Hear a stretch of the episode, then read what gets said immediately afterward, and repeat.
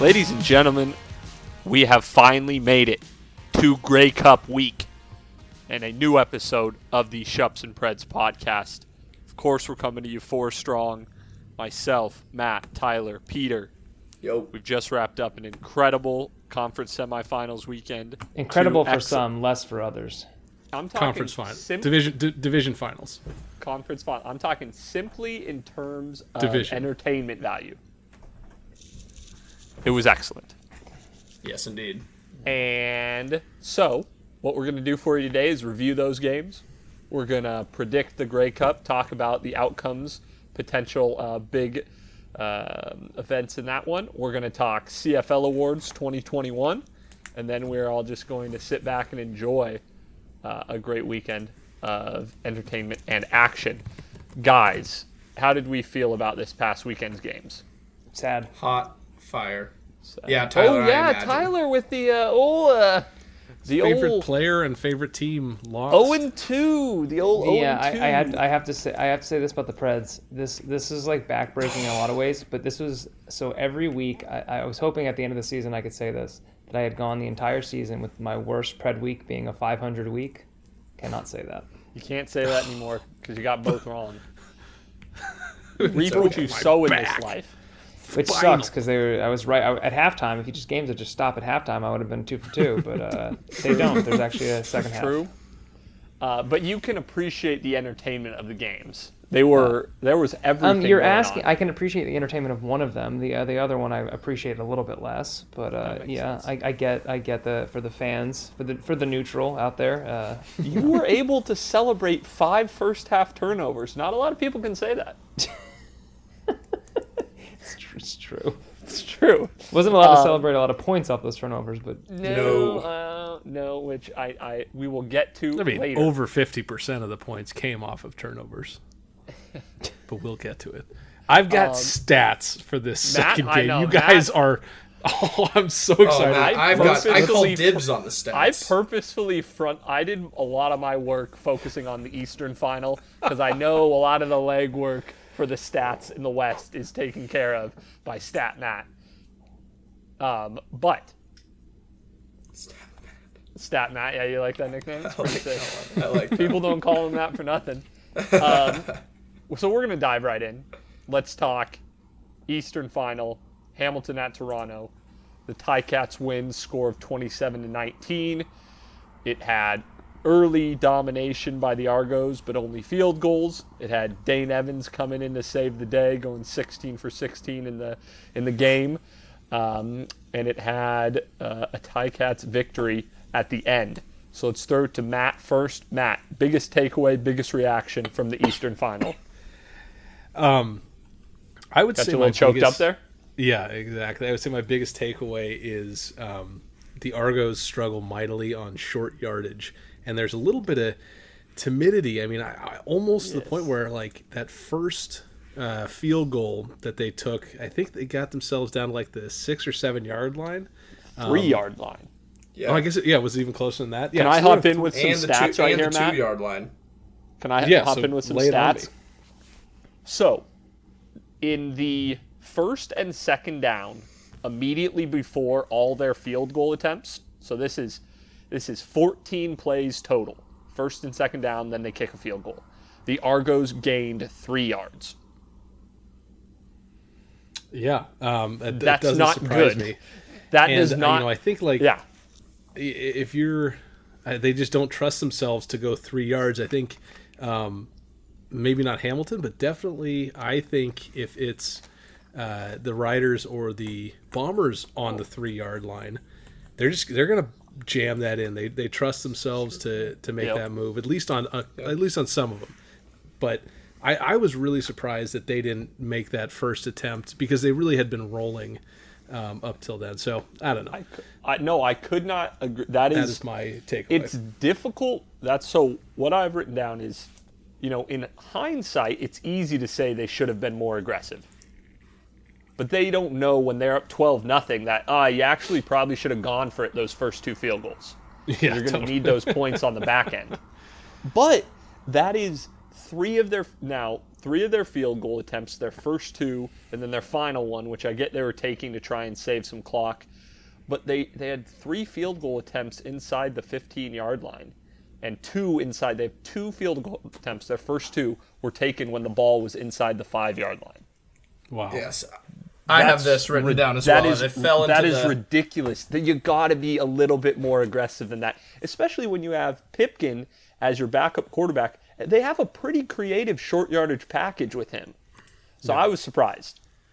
It seems to be a I, I trend think your point your point CFL. is, is absolutely spot on, Matt.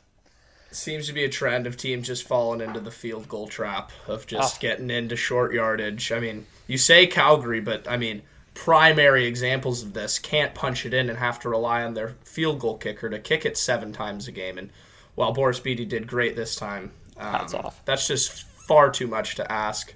Um, and for your defense not to uh, not hold up. Yeah. Uh, T Press, give me a takeaway here. Dane Evans is the man. Dan Evans is the man. It's Yes. always it's always been Dane Evans, and we can talk. ab- We'll talk about Andrew Harris later, but uh, you know uh, the heroes of the playoffs two years ago for the two teams going to the Grey Cup again are the same players.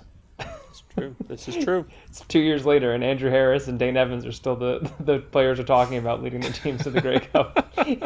Everything has changed, yet nothing has changed. Uh, I mean, un, Yes. unreal. Uh, we can talk about, and maybe we'll talk about Masoli more um, after the Oh, Grey of course, Cup. I'm going to talk about Masoli. Well, we'll talk about it, but, I but, think it's on the docket. It's- I'm waiting for my turn. uh, but my word, what It was a- incredible. what a, what a game! A perfect a perfect game. You would you could, you'd have to And say. the could best say. play was was his best play. The the fumble recovery, the, The strip, strip, at the end of the the first strip. half. it's it was certainly uh, the you know I think if you're talking momentum, hundred percent. That play and the early the first quarter, Jagarad Davis tipping the ball past defense. Oh, Without those two plays, I don't think the Ticats are still in it at halftime. Because that's that's saving you know possibly 12 points, nine points right there. Um, pretty crazy. We also got a tip of the cap to to to Don Jackson. Absolutely. Uh, That's that's Dude, right when I that- we're ta- texted you, ta- the we're group was the like, they need to the- run the ball. Yeah, They started the- running the ball. if you just if you just look at the team stats just straight up pretty 50-50 everything except for rushing yards Pe- Yep. penalties possession turnovers were even yards per play was close enough total yards close first downs was the same so if you're looking for the differentiators in the game uh, they crushed them run, and running 123 to 48 and that ability to keep drives going and not have to not having to throw 38 times like uh, MBT did was huge that's the story of this weekend, and it's probably the story of the season. Um, because we're going to talk about the exact same thing when it comes to the West Division final. Um, because I, I think that that could easily be said for for that game as well. He who runneth better winneth the game this season. Yes, indeed. Well, we've got some running stats for the Western Final. There's no doubt about it. Um, Pete, Not none of them that I'm happy about. Uh, yeah, sorry, I'm, I'm good. no, no, no. You, do you have more to say? We're open. We are. No, uh, and I- and I would say the the Toronto defense tur turned off at halftime. Just certainly. just just turned off. I don't I don't know what what was said in the locker room, but it, certainly certainly they were resting on their laurels. The Dane train, man. Well, I think interesting uh, Dane Evans pass um, uh, target charts. Uh, so I don't know if you guys see Marshall Ferguson uh, put out the target the- charts. He does does the Lord's work. He yeah, of the 16 passes, 14 of them were under 10 yards, and he has 10 out of the uh, 16 passes were uh, within players five yards make or behind they- the line of scrimmage. they have the players that can make the yards after catch. That's we, we've known that the whole time. So I would, to Tyler's point about the defense not holding up, it is interesting though that they were so dominant in that first half, and they look up and all they've got is a 12 point lead. And then Hmm. you have the Pappy White or Poppy White. Twelve point lead is ni- pretty good. A twelve point lead is 92 pretty good yard- at halftime. What'd you say? A 12 point lead is pretty good at halftime. I would with the domination. I, I don't know. I would feel that I do feel that 12 points was less than they should have had. Certainly. Okay. But Yes. then you have the white punt return, 92 yarder. And then the next possession is when I think they really broke, which is you have the fake field goal, which they convert on third down, and the very next play, touchdown pass to Acklin. And after that, it was on. That is that is that which we go back to Matt's point about the aggressive lack of aggressiveness from the Argos. The aggressiveness in that moment, fake field goal, third and three, a Dane Evans run, and then immediately hit him with the end uh, the touchdown. That is where the game it was tied 12-12 and but uh, Cats were off to the races after that. It was, it was interesting. Peter, Yes, sauce sir. me. Uh, I was just going to talk about the uh, great performance by the Hamilton wide receiving corps. Um, yeah, well, definitely uh, helping Dane Evans in his return to the field, uh, Yes. making some plays. Jaelon Acklin, obviously f- spectacular. Uh, eight eight receptions for uh, 112 yards and a tug.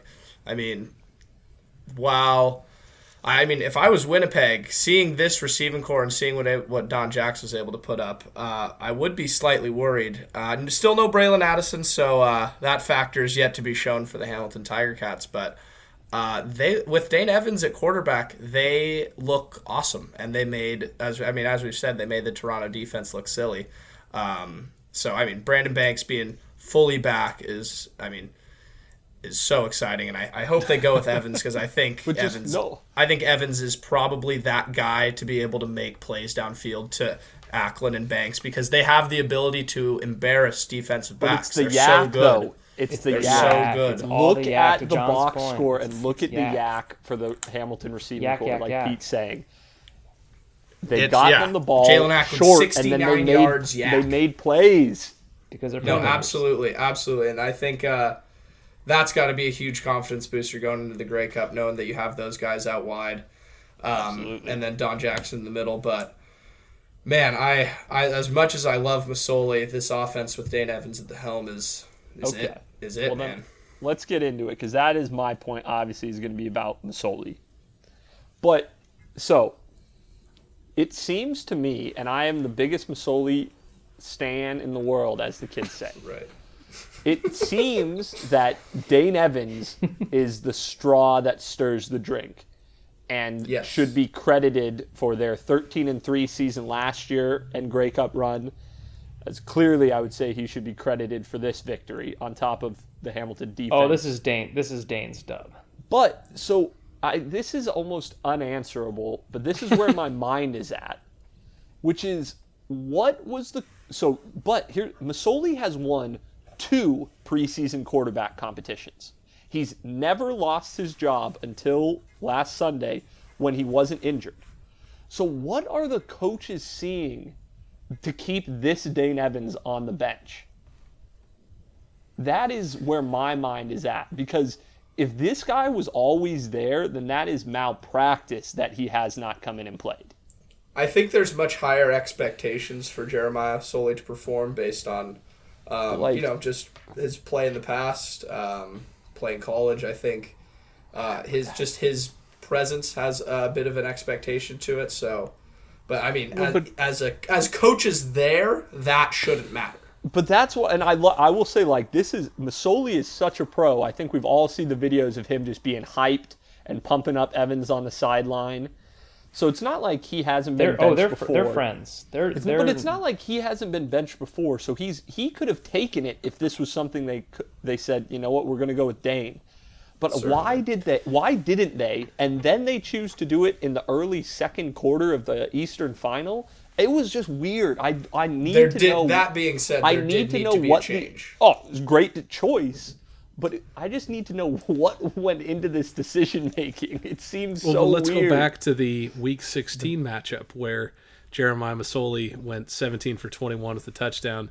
Dane Evans went 10 for 16 with a touchdown and two interceptions. Mm-hmm. Um, so, like, and not that uh, Jeremiah had a great game last week um, against Montreal, but um, the we- the game before that was um, clearly won by Jeremiah Masoli. So I think Yeah. it's it's clear that that he had to start the game, um, Yeah. but it's a very difficult situation No, where it's just tough. um, you don't know who's gonna what which uh, quarterback is gonna play better.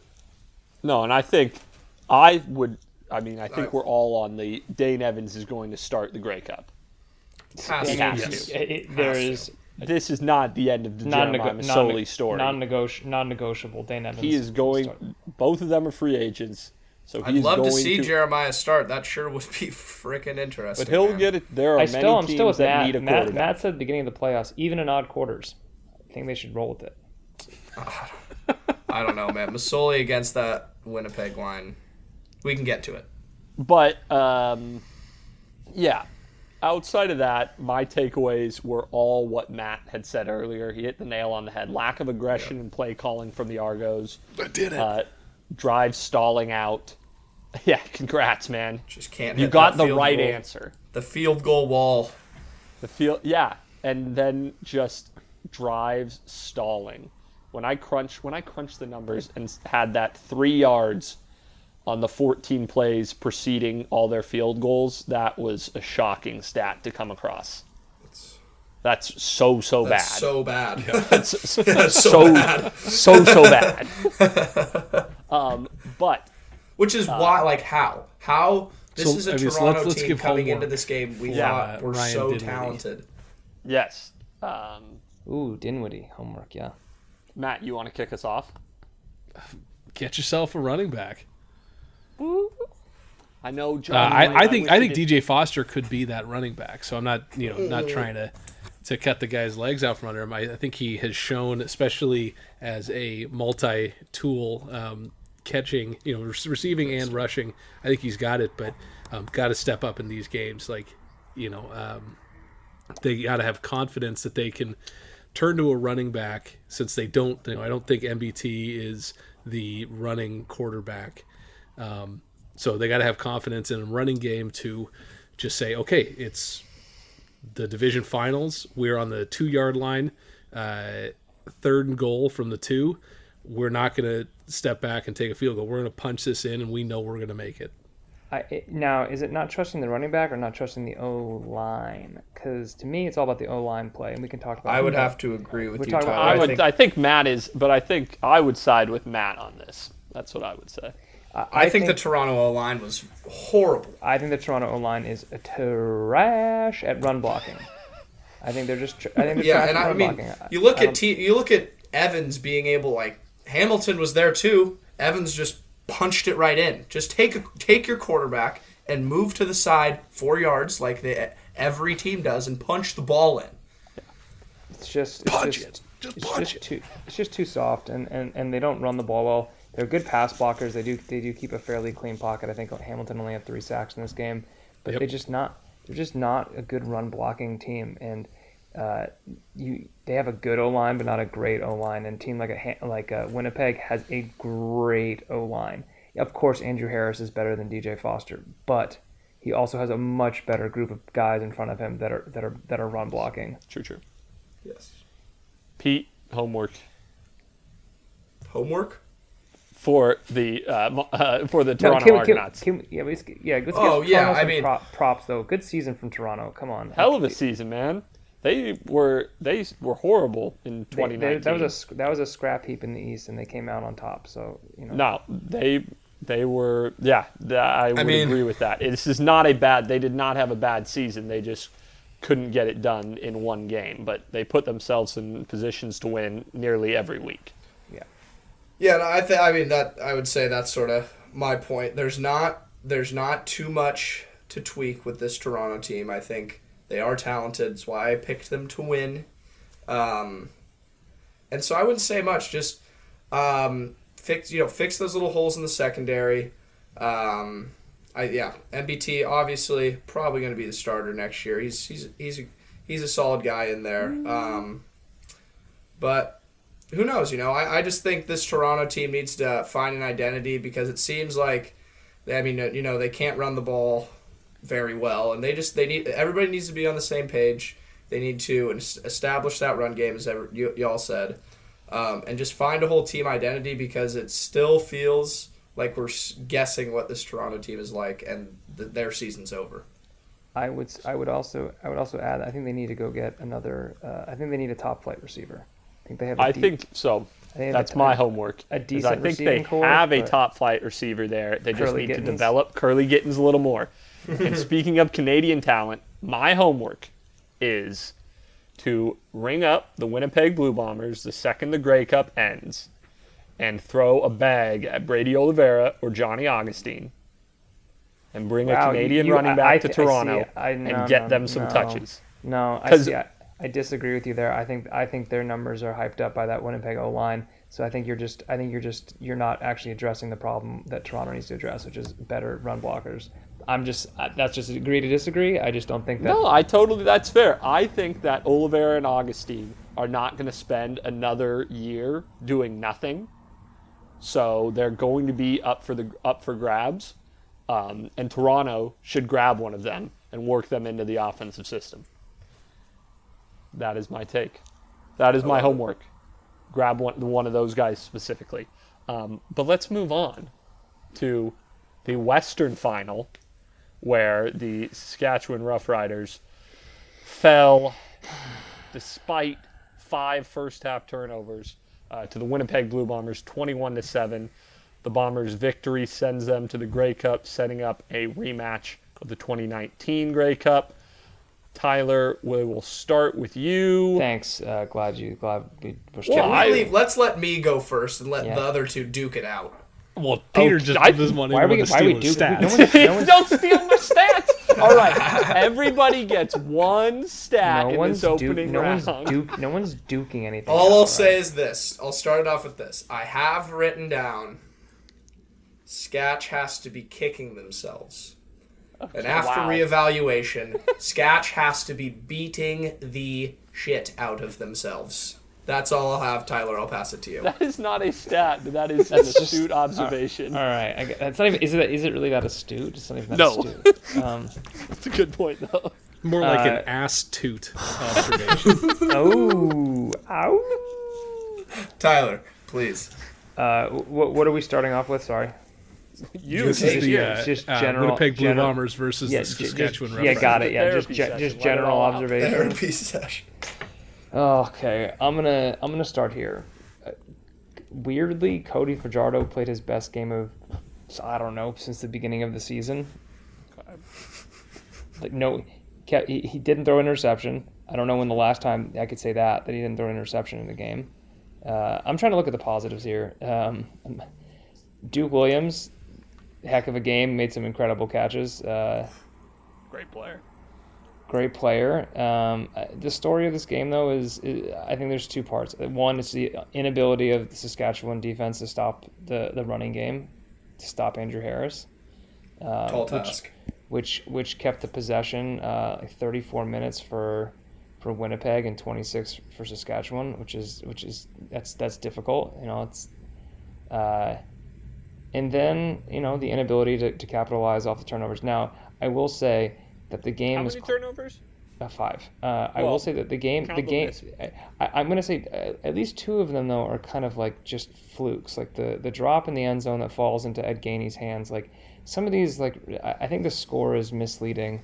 The the, the, the game Totally really misleading. the game really wasn't as close as the score suggests. You know, 26 to 16 in Absolutely fir- not. Yep. first downs, 100, 173 rushing yards to 53. Uh, it's, you know, just it's miss. It's it's very miss. The turnovers made it misleading. Uh, Winnipeg should have had a lot more points on the board. Yes. Uh, I don't think Collaros played as bad as the stats look with the three interceptions. He was he was Two very of them accurate. were really bad. Yeah, Two of 17 them were 20 very bad. yeah, But those only of- accounted. Those were two of his four incompletions. Yeah, 17 of 21. It's pretty damn good. With good. three picks, yeah. Yeah. And the other one was a drop. So, so Tyler, I think you're you're 100 percent right that the turnovers uh, masked a lot of uh, ineff- or deficiencies on the defensive side. So they did. So my whole thing, if if I can take it from here, Yeah, Oh, run with, dude, run, get run, at run it. Okay. run with, run if with you it, hear yeah. snaps, we're agreeing. Yeah. so um, I think I want to dispel. I think the the kind of chatter that um, the Saskatchewan defense served the game up on a platter uh, for the offense to take, and, and they were unable to. Um, they did really only once, which is when Wolitarsky fumbled. The defense ran it back to the Winnipeg 17 yard line, but Cody and then William uh, Powell punched it in for a touchdown. So they converted that, you know, gift wrapped possession. The other five turnovers only gave the Roughriders a starting field position of, on average, their own 35 yard line. So it's so basically, and punts. Five basically of punts. Five, five of the six, yeah, exactly. Five of the six uh, turnovers happened within field goal range. So without those uh, turnovers, you think even if Winnipeg has two of makes two out of those five field goals, right? This is now not even a one possession game. So the turnovers absolutely masked um, the uh, the deficiencies on the defense. Easily could have been a 30 plus point game. Um, and then as far as Cody's concerned, so he had a 70.4% completion percentage. That is better than every QB in the CFL's season long completion percentage. So uh, there's no nobody uh, on aggregate over the season threw better than Cody did today, or sorry, on on Sunday. Um, and I think just like the last game we talked about, uh, a big difference. Zach Collaros had Andrew Harris with 136 yards, and uh, you know, Cody had William Powell with only 32 yards. And beyond that, for the this game and the last two games before it, the two leading receivers for the Roughriders were who? Duke Williams and William Powell. Oh, Yeah. William Powell was second in receiving yards for the third straight game, um, and I, I think that's got to be that's got to mean something that, like you know, Cody is. Uh, you have a lot. You know, I, I think the last play of the game. You know, I don't want to call any names out, but Call the some names out. receiver We're- Come on. was No, we're not a call out pod. no, the, just there was a, a clearly to me view to the to a viewer I saw a lack of just flat-footed on the most important play of the game uh, when there was a, a knockdown from Cody's pass. I think it was a very catchable ball that got knocked down just because the I think the defensive back wanted it more, and, and that's just it's just not going to do it. And Cody certainly, well, the, the Riders certainly had a chance to win this game, um, and it, it just didn't come together for them. They lost dirty where they had won dirty all all season long. So. Um, I, I basically, especially after seeing Cody's, uh, you know, post game interview, I wanted to come in and, and say, Cody, we love you.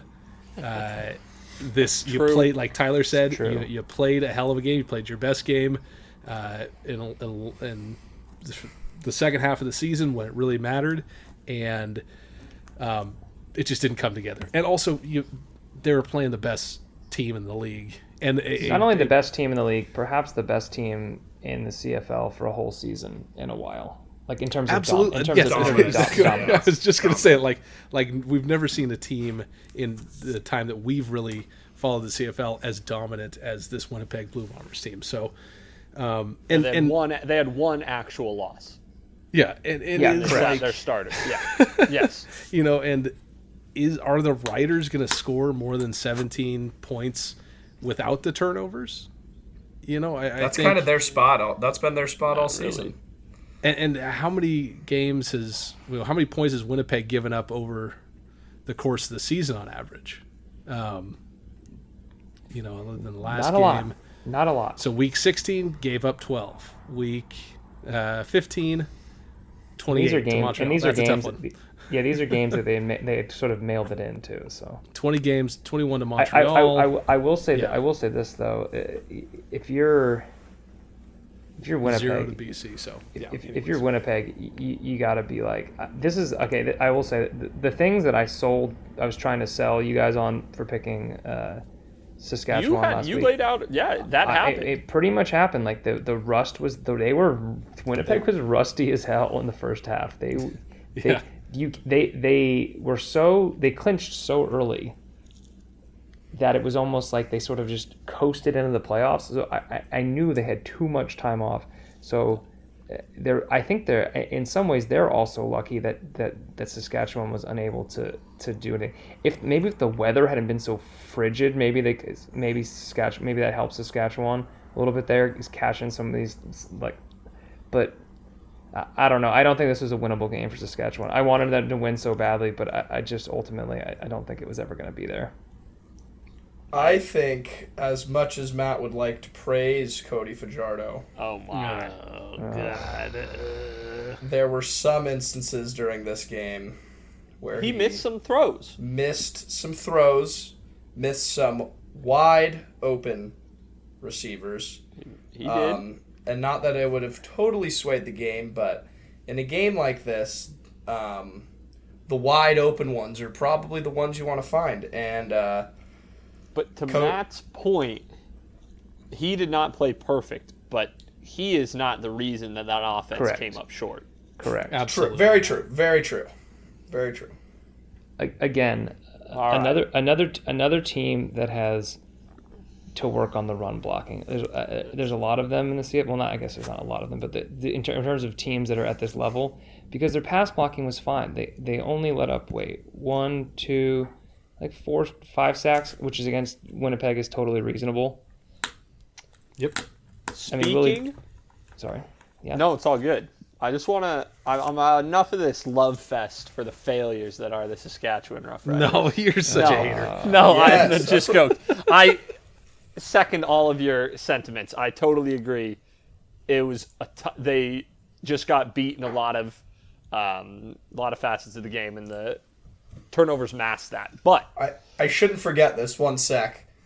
what's up? You say we're not a shout out pod, but I'd like to shout out Andrew Harris right now. We're not a call out No. pod. call out Call pod. out. It's diff- Call out. We, I'm be- about to shout out Andrew Harris, Peter. No, because I'm going to shout him out for something different. Where was what, this other- all other than- season? other than- couldn't have been running? couldn't have been healthy all season. Getting 136 yards, a touchdown, maybe couple Pretty impressive. receiving yards. Uh, my fantasy team would have uh, appreciated that, Andrew, but maybe Oh, next season. calling- Oh So, my god. he is Andrew calling out. Harris. Oh, you are, or you are calling out. Oh, you're not. You're not shouting out. You're calling out. Got it. So, speaking of Andrew Harris, doing prep for the Grey Cup Preds, I'll let you get your laugh out. Peter's still Peter literally did what he said he wasn't going to do. Yeah. Yes, Peter. We don't. We're not. What, what- what Matt was saying is we, we don't like to do that on the pod. Okay. Uh, I don't fuck. I'm just laughing at the mix up of shout out and call out. Yes, funny. there's a difference. Yeah, who cares? It's words. So I will be shouting out Andrew Harris, and I will be shout, I will be shouting out the confidence and competency of the Winnipeg Blue Bombers offense. I was doing prep for the Grey Cup, and my hypothesis was that as long as the Ticats don't get down early, then they can keep the hand out the ball out of Andrew Harris's hands. My research into the Western Final proved that to be incredibly wrong. Um, the now while the game was always close, Andrew Harris had 23 carries. 17 of those came when Winnipeg was down on the scoreboard. They never left what makes them a good team. They never stopped pounding the rock. How often do we see teams panic and start chucking it around? But even after five turnovers, even losing, they kept at it. And his carries were so freaking even. This is by quarter. Andrew Harris in the first quarter, five carries, 29 yards. Second quarter, six carries, 39 yards. Third quarter, five carries, 37 yards, and a touchdown. Fourth quarter, seven carries, 31 yards. That is consistently sticking to your game plan and putting the ball into the hands of the players that are going to get you wins. And hats off to them because that is I, just seeing how even and how focused that is. I was incredibly impressed. So that's my shout out to Andrew Harris and the Winnipeg running game. Yeah. Shout out to the the, the Blue Bombers whole O line. Uh, Beast. only allo- only allowed one sack. Beast. Just clean clean pocket. Um, and we and we got to shout out Ed Gainey too. Three interceptions in two playoff games. Good for him. He- Ed Ed was Ed was balling out this this playoffs. You said he was uh, Revis level. He was Revis this playoffs. You didn't. You shouldn't have thrown to Ed. And and I mean that as like just a ball hawking uh, uh, safety, just absolutely just all over the place. Oh, Fantastic. I'm, I'm with you. Uh, so, does anybody have any parting shots on the game, or do we want to move to some homework for our boys? Homework. I'm ready to go. I'm ready for some homework. Okay, then start us off. A new running back. Oh, Wow, I like that it. is uh, that's, that's spicy. I'd like to hear this. I'll, I'll hear you out. Uh, William, I'd have to. How old is William Powell? I'll start. Uh, that's the first question I'm asking. I, I don't know off the top of my head. I'm, I'm William Googling Powell it. is 33 years old. That is quite old for a running back. It is old. I think it's time to get some some younger, fresh legs in there because I don't think the O line for Sketch is is necessarily an issue, um, or or can be blamed in the same way that I would blame the the, the Toronto O line. Um, I think we need to go younger at running back. I think if if we're if we if you want to test your Brady Oliveira uh, theory, I think he might be a good get. Um, I- think they just need to go younger at that position. Um, and part of this too is you know they had you know players that were meant to be big parts of this season, Sh- Shaq Shaq Hooper, uh, Keon, uh, Kyran Moore. You know they didn't play in this game. Those are two guys that they that carried them to the one seed in 2019 that weren't even in this game because of injury. And Shaq uh, Evans, by the way. Shaq Evans, sorry. Uh, and Shaq Evans came out after after the game. He tweet, I think he tweeted this today actually that you know he tried to come back from the broken leg, but it was just really freaking hard for him, and he, and he like you know he, he never got back to 100. percent And he's already like tweeting about how he can't wait for you know uh, 2022. So you know I, I like the energy there. I will say this is a weird feeling for me because I actually am more positive coming off of this playoffs than I was in 2019 because 2019 it felt like we we were we were much better than than Winnipeg and you know had blown it at the goal line. This one was like we were out of our depth and we you know cobbled it together and, and you know fought the good fight. Um, so um, my vibes coming out of this game are actually more positive, but uh, I think we need to get younger at, at certain positions and, and running back is one of them. Okay.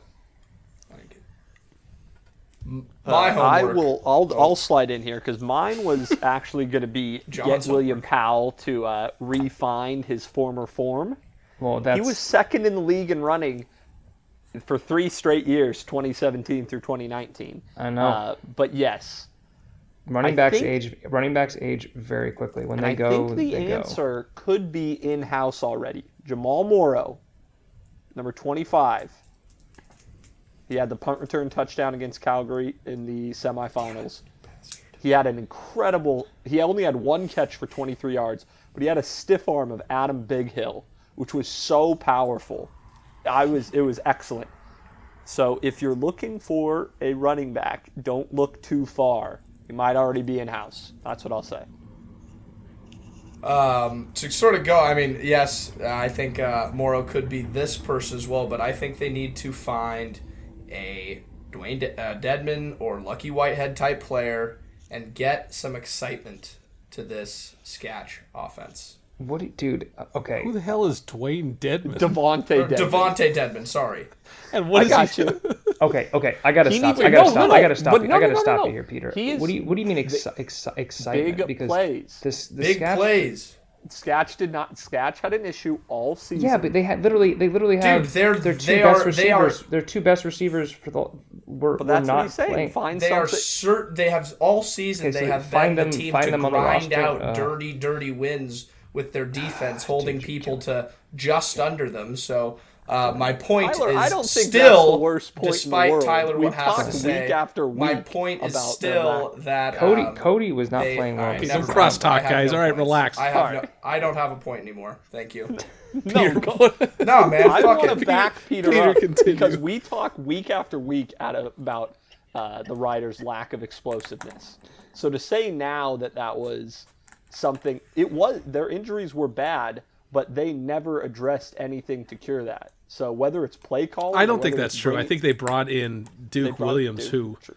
yeah, like so. I think the, a big problem is that uh, Kyran Moore and especially Shaq Evans were injured. Yes. the entire season, and they addressed that by bringing in a big play receiver who made a ton of big plays and led them and made them and led them in receiving yards like every single game. Uh, Peter, So I'm with I- you. They need more pop. They Oh, do. So they're- my they're my thing is consistently the most boring team in the league. totally agree. like I'm not going to be shit on for this. Fuck that.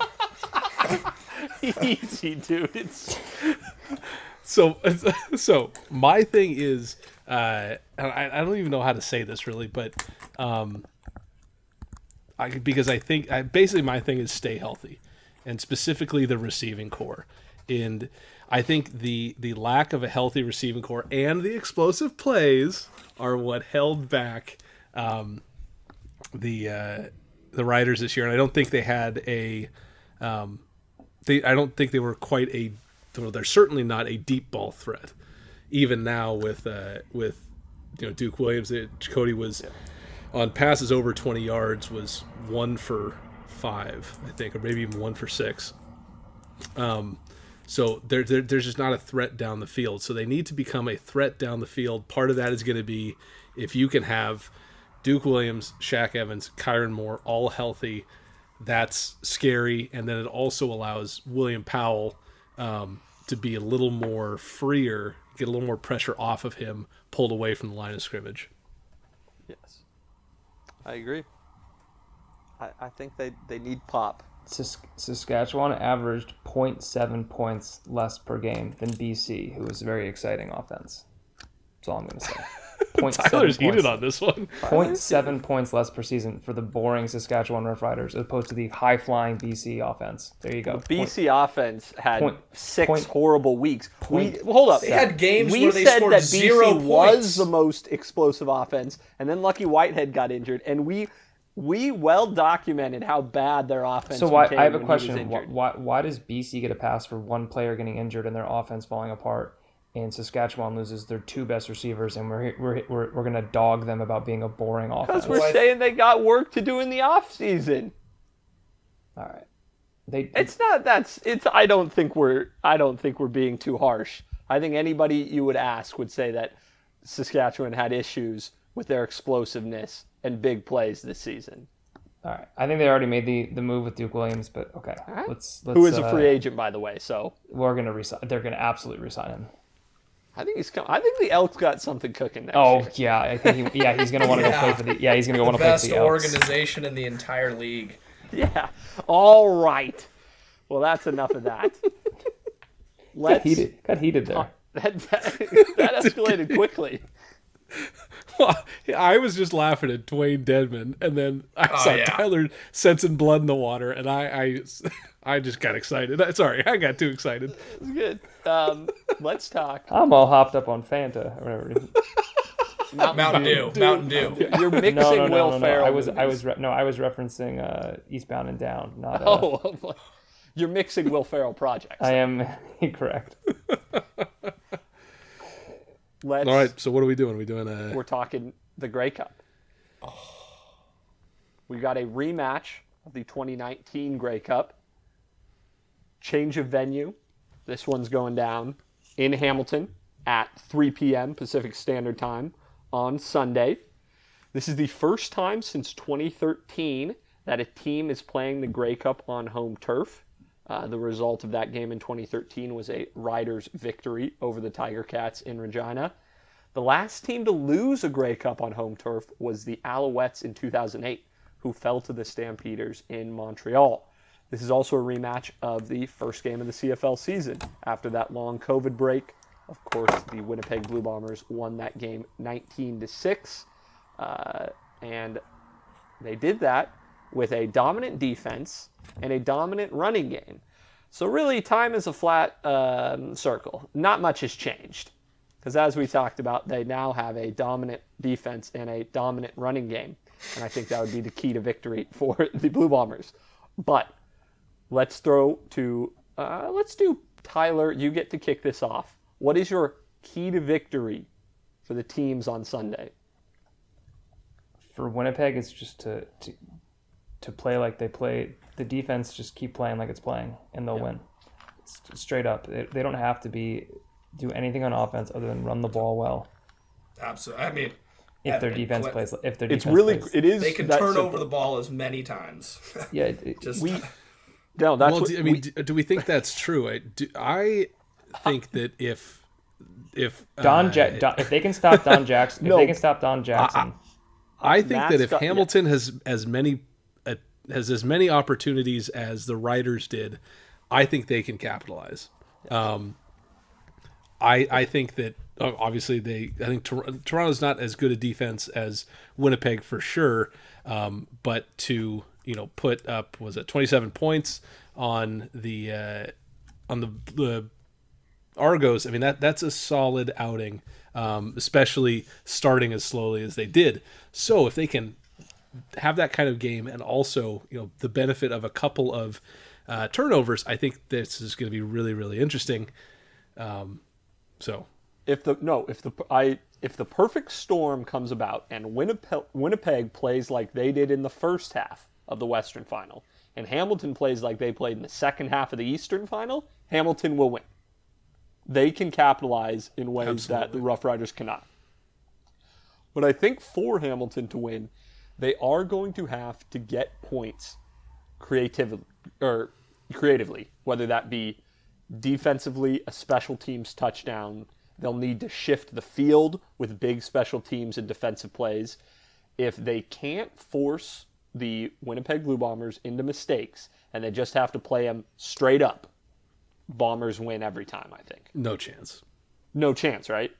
They don't have So if if there, if there has are to two make or it fewer nasty. turnovers, it's Hamilton not has to make it nasty, and that's that's so tough. But we've seen it in every playoff game so far. Um, is the you know Hamilton Montreal? They forced three fumbles from Trevor Harris. Special teams play in the Western semifinal. Turnovers, lack of capitalization in the Western final, and then of course the Papi White punt return in the Eastern final. So every game you can point to what team did or did not capitalize in ways of scoring and moving the ball outside of purely offensively.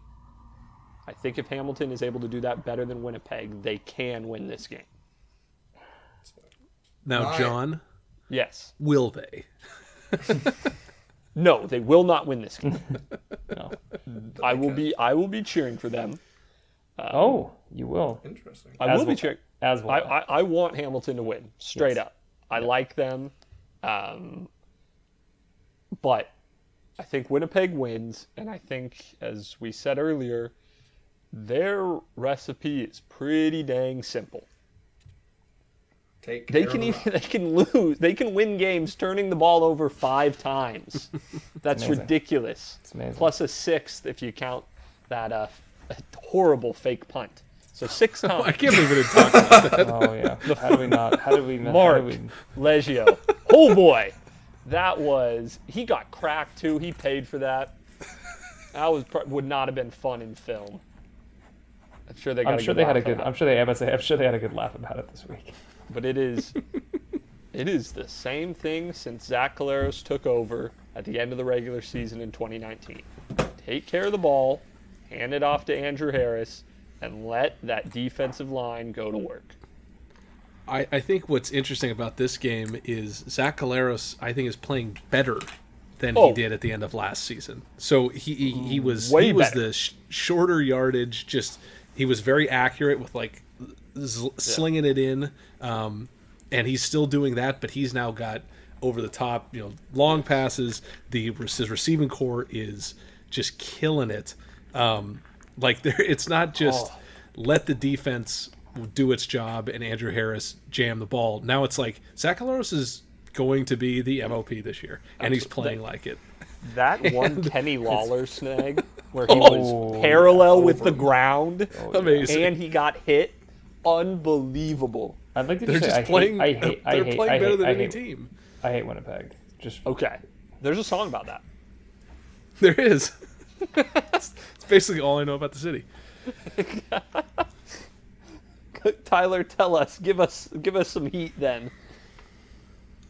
Oh, how, how does Hamilton win this game? Or Was that all the- you had to say? Was you hate Winnipeg? I thought there was more. Well, no, I mean you're talking about roo- rooting for Hamilton. I, I mean I think that we don't. uh, None of us wants to see a, a Winnipeg dynasty begin. I have no interest in it. As a Rough Riders fan, it makes it even worse. But but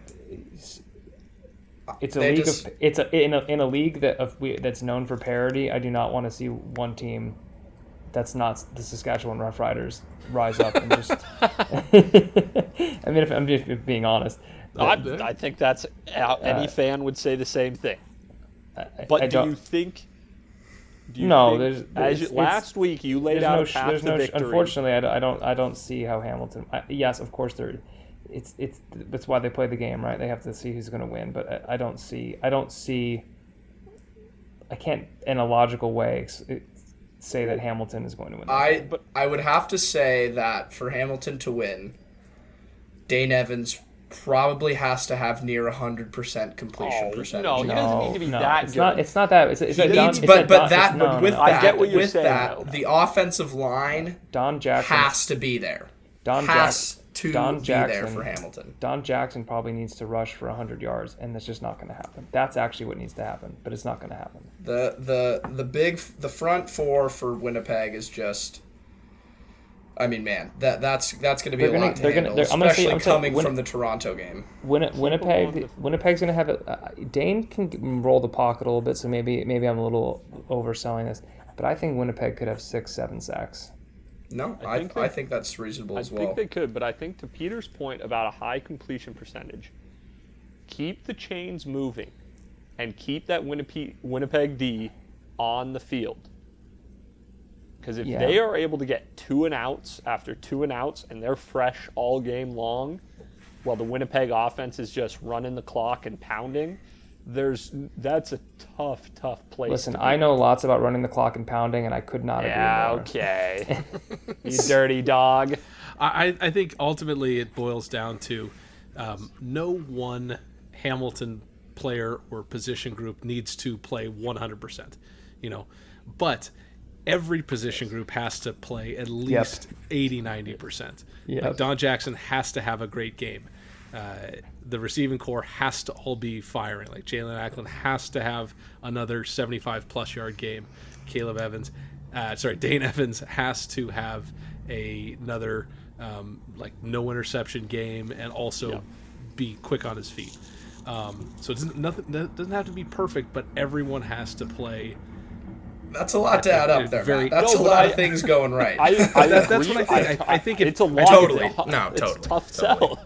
Totally. I think if um, the defense plays lights out Yes. um, and Don Jackson's running the ball, but uh, Dane Evans has you know closer to that week uh, 16 game or week 15 game where he's 10 of 16 with two interceptions. They lose the game, even if Don Jackson has 100 yards. I that is So I think everyone's got to play. with the praise we gave Dane Evans, I think he will. I think he will play good. And I, I, well. I, I, I'm not gonna. I'm not predicting any sort of downfall. I just, as a as a Ticats Ticats fan or somebody in the Ticats organization, now I, obviously he's probably going to start, but just having this quarterback confusion so late in the season uh, is troublesome. Obviously, I mean, uh, just knowing Masoli's there. Um, I mean, they've clearly pros, they've clearly well they've but they have clearly set precedent that if things were to go wrong, um, there's no question in making. Or do a you think they were just waiting for an excuse to start Dane? Because what is that more- is That is a But guy. This is, I this like is that pro way. I, I, I like though, that. man. If they were waiting for an excuse, that's ridiculous. If Right, you're just right. I Waiting, I- you start the guy who you're waiting for. Right. I I would agree. Um, but I don't know. That just that that's not something I would want. Um, coming this close to the Grey Cup. I mean, uh, yeah. I, I obviously Da- I think Dane Evans is fine. Um, but I th- there needs there needs to be a clear cut leader, and uh, Hamilton doesn't seem to quite have that. Oh, I, I, Stop. I, I, I think you're being a little- defensively they have that. yeah. Last- have Right on offense. I, I, I, should, Yeah. I should rephrase that. On offense. Um, Speedy. You just got to have that guy. Speed- Obviously, Speedy- Winnipeg Speedy has D, that baby. guy in Collaros. That he's there. He's there. There's no. A. Harris.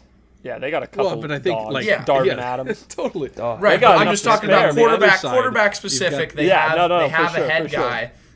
Winnipeg has a guy that's led them all season, Guys. dominated Yeah. all season. Can, but I'm we talking talk? about Can we talk about a? Can we talk about an underrated player we think might show up in this game and sort of Please. like uh, Absolutely. could possibly steal some headlines? I I, I could Kick start or somebody else could start. You, your idea. Kick it off. Yeah, uh, yeah, completely blindsided by this. So I don't, This Nick. good. If, if I had to pick a player that you know we're talking, we've talked about the big pieces. Uh, Nic Demski. Oh yeah. He's gonna have to have one. Uh, you know, he runs the ball sometimes. He's he's great in this. He's great, uh, sort of slot receiver. Could see him having uh, a great game, finding pockets uh, underneath for Collaros just to make easy completions, especially early in the game. Um, yeah, Nic Demski's been good all season long. A guy we really haven't talked about too much on the pod at all, who- who's had a sneaky, sneaky good season. Tell me. You Demski. can make me guess. Are you asking me? no, I think I think he was done. Oh, I thought He he was, was talking about Nic Demski. Yeah. Tom. I thought he was was- like, what are you I thought you talking about? I thought you had another All guy. right, I think this segment is kind of a bust. Let's move on. I thought you had another guy. Um, No. uh, the guy who I gets to have a good game, yeah. uh, straight up, is my man Don Jackson and Sean Thomas Erlington. Either way, get those rushing yards, get passes out of the backfield to alleviate the Winnipeg pass rush. That's that has to happen. All right, let's pred it right now. Does Pred and score. Winnipeg does win? No, this- before we get to the score, Okay. does Winnipeg sign Chris Streveler to a one-game contract and bring him back? No. What do they What do they need him for? They have But McGuire. okay, he may. Did you all see Lucky Whitehead in the stands at the Western Final? No, I didn't. No. I He did was in the front row with Winnipeg gear on, just cheering. It was awesome. That's What? he's the man. I love It it. was- That Lucky's great. so dope. That Just is- with the fans. Yeah. Um, no, they do not do that, Matt, but that would be sick. Streveler So, will be back in the CFL next year. Disagree. There's a there's a take for you. All right. Prediction? Yeah, he's to be starting for the Red Blacks. No, that that report. I, I, there was not a lot of journalistic integrity behind that report. That's all I'll say. Uh, considering the source, that's not shocking. Um, I will start because I've already said it. I've got Winnipeg by a score of 28-22. Oh, It's a good one. And I thought so. Matt, I've got Winnipeg definitely. Um, not sure on the score, but I think that Winnipeg will put up 23 and Hamilton's put up 16. okay. Oof. T press. What do you got? I'm going with Winnipeg, as we all are. I think. I'm going What's your 31 Woo. To 21. I like that. It's good. I really want to pick Hamilton now because the last person to pick Hamilton last uh, beat everybody else in the prediction. I know. But I'm going to pick Winnipeg. Yes. Uh, We're, we're all bunch. Of, we're all just a bunch of squares in this pod, anyway. I know, I know. It's sad, um, but the Bombers are going to complete uh, a dominant, dominant season by a score of 33 to 19. Ooh, that would be a big win. That'd be huge. That'd be that'd be a and s- I think- a smackdown. I do, and I think what Tyler was saying uh, before last week's game, uh, Winnipeg was really rusty. Um, like they they are evident in uh, the game against Saskatchewan, and I think um, a team like Winnipeg that's been so good all season needed that type of wake up call, and they're gonna they're gonna they're gonna show they are gonna show that w- now that they are able to get past the Scatch scare, they are by far the best team in the CFL. Um, yeah, and they're gonna get it done by by 14. I think that's that's that's I'll, I'll max it out at 14. That's a lot of points to win by. Does all right? Peter's just Peter just game. Peter Peter. You just hit the nail on the head though. The rust was there. The rust is gone, and now Okay. the beast has been re- reawoken. Does Andrew Harris do the double again as Grey Cup, MOP, and most outstanding Canadian? No. No. Most outstanding Canadian, which I oh, we'll get to it. I, I have my prediction. No, no, no. For this For for, the this Grey Cup. game. Oh, for the mm, Is there a, the is there an MOC? awards. I didn't realize there was an MOC for the the actual game. Yes. yeah, I uh, I think that the MOP of the game is probably going to be Zach Collaros. Okay. I, I think think so. he, as I think, I think he has a good game. I'm gonna go. With, Um, I'm gonna go with Big Willie Jefferson. That Hell would yeah, sick. That would not be that if if de- if a defensive player wins MOP, oof, that will not be good for the Hamilton Tiger Cats. that would be that would be awesome. I like that, Fred. Okay, well, that is done and dusted. Let's quickly bust through some CFL award predictions. We'll start down at the bottom and finish with MOP. Save the best. Sounds for good. Coach of the year between Toronto's Ryan Dinwiddie and Winnipeg's Mike O'Shea. I have O'Shea. I have O'Shea as well. I Um, have. Oh, sorry, it's Peter. I think uh, O'Shea will win this award. They like Toronto though, but I, I I mean Winnipeg's just been great. He's been great. Yeah, I, I I find it hard to believe that they wouldn't give it to O'Shea, but I think They're so I- I dominant. I just yeah, I think they have to give it to O'Shea. I think I think this is going to be a uh, Return of the King type moment where that they're just they played the best, like they had the best They- they were- offense and the best defense, and all the, their players were the best, and they, They just played so the best out of No, that's the thing. just the best. if they were a little bit worse, they would give it to Dinwiddie because he did turn around a terrible Toronto team. yes, But come on now. It, it I think that be- uh, this is a great better. season for Toronto. Um, yes. So I, I'm, I am a little bummed that we're not seeing him in the uh, in the Grey Cup, but yeah, Mike O'Shea's got to take this one. Which uh, so rookie of the year uh, between Toronto's Peter Nicastro and BC's Jordan Williams. I've got Nicastro uh, simply because they are not going to let Toronto leave this show award. You're a real pinko to pick Castro. Ow.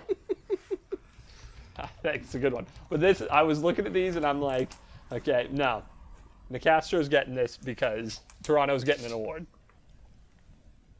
That's that's I the think that's explanation. fair- fairly safe. Yeah. Um, yeah. I mean, let, let's Uh, I think uh, Jordan Williams take. He only had one uh, sack on the year, so I think if he gets a little more, uh, a couple more sacks, uh, he probably takes this one if he makes a, a bigger splash there. What a great Um, year at but yeah. middle linebacker, though. Rookie year, middle linebacker. Pretty incredible. Ninety-two tackles. Yes. That's that's Incre- not bad. incredible. Uh, but yeah, I, I also think Nicastro is going to take this one. All right, this one should be unanimous. If it's not, you are going to be off the pod next season. Special teams player of the year, DeVonte Got to be Dedman. Dwayne. Du- Dwayne, that'd be Dwayne. Dwayne Dwayne. Dedman. DeVonte Dedman, most, and also like this is again like Renee is great though. Renee is great, but DeVonte Dedman, honestly, as Is- hyperbolic as this sounds, he gave some hope to a truly hopeless franchise. He found He brought excitement where the there was hopeless none. place. He was Well, fantastic. to set a record, Yes, it- me like to set a record as the the quickest returner to uh, five touchdowns. Uh, that that that's you set records. You get to be the best special 15 team player. games. Yeah, that's just amazing. Incredible. um, O line. This one I'm not sure of. Brandon Revenberg versus Stanley Bryant, but I'm falling Bryant. back on Winnipeg wins, so I've got Stanley Bryant. He's allowed a lo- I- league low 16 sacks. Yeah, and he is you know without an injury, Andrew Harris takes the uh, I, I think probably takes the rushing uh, rushing yards title, or at least he's he's number two.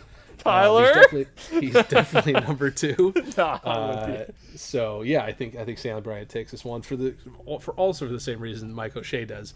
Uh, The Winnipeg offensive line is the best offensive line. Yeah. Right. Good call. That is that is correct. That's all I have okay, to say. here This is- this this will be a uh, a theme. here is this is my toughest one, which is going to be most outstanding Canadian. Uh, David Menard of Montreal versus uh, Boseko Lokombo of BC. So here's Menard had 18 tackles. He had eight sacks, which was tied for fourth. He had two forced fumbles, tied for fourth. Bo Lokombo, he had 66 tackles, tied or was 10th. He had three interceptions, which was tied for sixth. He had two fumble recoveries, tied for fifth, and then he had one forced fumble. This is the most even race in of the awards, in my opinion. It could Ah. go either way. I he's an Oregon guy though, Yeah, so thank I am thank going you, to pick thank Bo Lokombo. yes, for this for any, and for any other reason, I'm picking Bo Lokombo. He's an Oregon Duck. Uh, yes. They should win awards. What do you guys think? Do you think French Canadian gets some love? Tyler, what do you think? I'm not sure. I think it's a coin Lokombo. toss. I, I do. I am gonna. I'll take David Take Menard Bo. just to, Oh, to spice things up. He's a duck. I, We're trying to manifest, Matt. no, He's a I, duck. well, if you guys hadn't, cho- I was gonna say Bo. I was good. gonna say Bo, but then you guys took it, and this and he has a cooler name. We're all Yeah. agreeing. We're all agreeing Tyler, on we everything. need a so- prediction. Bo Lokombo, go Ducks. Great pick. Okay. Yes, T Press. Defensive Player of the Year. In my opinion, this is a team award. Adam Bighill gets the trophy, Right. but the Winnipeg defense gets the award. I'm Well, I think surprised specifically they. Willie Jefferson and, and Jackson Yeah, Jeff. yeah, yeah. I'm surprised that- they couldn't nominate, a, like not, um, like get rid of the Simone Lawrence. Just nominate like three guys from the. Uh, you were surprised by that? I, I wasn't. I shouldn't say surprised. if I had anything to do with it, that's how it would have gone down. If I had year. my if I had my druthers, Oh yes, sir. So I, I did run the stats. So Winnipeg gave up a little over 13 points a game this year. it's very good. It's just amazing. Like it's just amazing, Quite good. And their doesn't fourth get- quarter, like the fourth quarter stuff is legendary. right? or like in games that matter. So not the final two games of the season where they were not playing uh, all their starters. Did they? I mean, did they, how many? I can't pull it off the top of my head, but I think it was like six. yeah, it's redonk. Yeah. So the closest team, as far as points allowed, was 17.5. So they they they they allowed four points less per game than the second place defense. Absurd. It has it has to be Bighill. Has yeah, it has to be. It's going to be a good award season for the for the Bombers. Oh yeah. Do they get big heads though? Does it lead to their downfall on Sunday? I think they. I think I to be honest, I think they're going to be jacked. They are going to come in just like flexing. They're going to have the biggest just adrenaline high, just muscle. They're going to just. That is the thing about Winnipeg, though. You are. It was that was a uh, said in jest, but that's truth. Is that they don't. They get a big head, and it just leads them to dominate more. I, I wasn't saying it in jest. I really think that they they so know true. that they are they know that they're the they're the bully. team, They're the bully, not and that- they like being the bully. Yeah. they know that they're the best, and that's not going to lead to them slacking off. That's going to just lead them to just flex. Flex. All right. Speaking of flex, no flex zone. MOP and honorary comeback player of the world. It will be Zach Collaros. Correct. Yeah. It will be Zach, Zach Collaros. He put together the the best. Like I, I I'm so impressed with how well he played. The, his consistency. Shocking. Um, I mean, it's just like, and then you know, you think, okay, he plays that well until the division finals, and then it all falls apart, and the old Zach Collaros comes, comes in. but he comes really back. did play quite But a then good he game. said, and then he put, picked himself up, said, okay, uh, this is I'm the new Zach Collaros. I'm going to go win this game and MOP, and then another Grey Cup. I've been looking for a psychologist, and I need to know whoever worked with, with Zach Collaros uh, during the pandemic. Uh, I need to find them. Excuse me. That's- I would. we- You would get sorted. no, it's Collaros in a It's- yeah. landslide. He's the he. What is what an incredible season to silence all the doubters. Few of them on this podcast. Not yeah. I Not could of in a season that was so unpredictable. This is the top of my list. I was just consistently waiting. Okay, he, but can he keep it up? You know, but can he keep? No, he can't. He just flipped the switch. Now, does he have the best team around him? Yes, so that certainly helps. But he made some throws this year that were just insane. He's launching it, incredibly impressive. Congrats to old Collaros. And Willie Stanback. Let's let's let's give him some shout outs too for He didn't have a bad season. Yeah, he Never. did. wonderful season, but uh, for the man out in Montreal. Yeah, but this is unfortunate. I think he's uh, this is uh, done and dusted. I hope, Indeed. I hope he dresses. I hope he's got a nice fit at least, though. Mm-hmm. Okay. All right. Well, guys, we're here. We've done it. Are there any parting shots before we? Uh, kind of, Tell I'm kind the, uh, I'm kind listeners where of, to kind of, reach kind of. Uh, Grey Cup is always uh, in, in Super Bowl, Grey Cup, whatever. It's always kind of bittersweet yeah. because it's the last game. You know, I'm so hyped though. But you, It's as our gonna draft a- aficionado, I mean, this is where the real work starts. believe me, if it, st- I know it's gonna be tempting out that listener listeners out there, it's gonna be tempting to to turn to to stop paying attention to the pod in the off season. Do so at your own peril. Couldn't have said it better to myself. DM us on Twitter and follow us on Twitter. At Get in those. DMs. Slide, just slide email. right in there. Too easy, Listen, the DMs are dry. Oh. and they shouldn't be. Splash into them. Yeah, Splash into them. just get up, just get up in those DMs. Come on. And Send an then, uh, emoji. Sit. Listen, if we let this go on any further, we'll be here for another ten minutes. There are some. There's some riffing to be done. We send an emoji. Gee. Okay, guys, I don't like it is that. Grey Cup time. They it can is a send battle. an emoji. We're not gonna send an emoji. It is a rematch of the 2019 Grey Cup. We've been waiting for this all year long. It's finally here in Hamilton on Is this what I get for Christmas?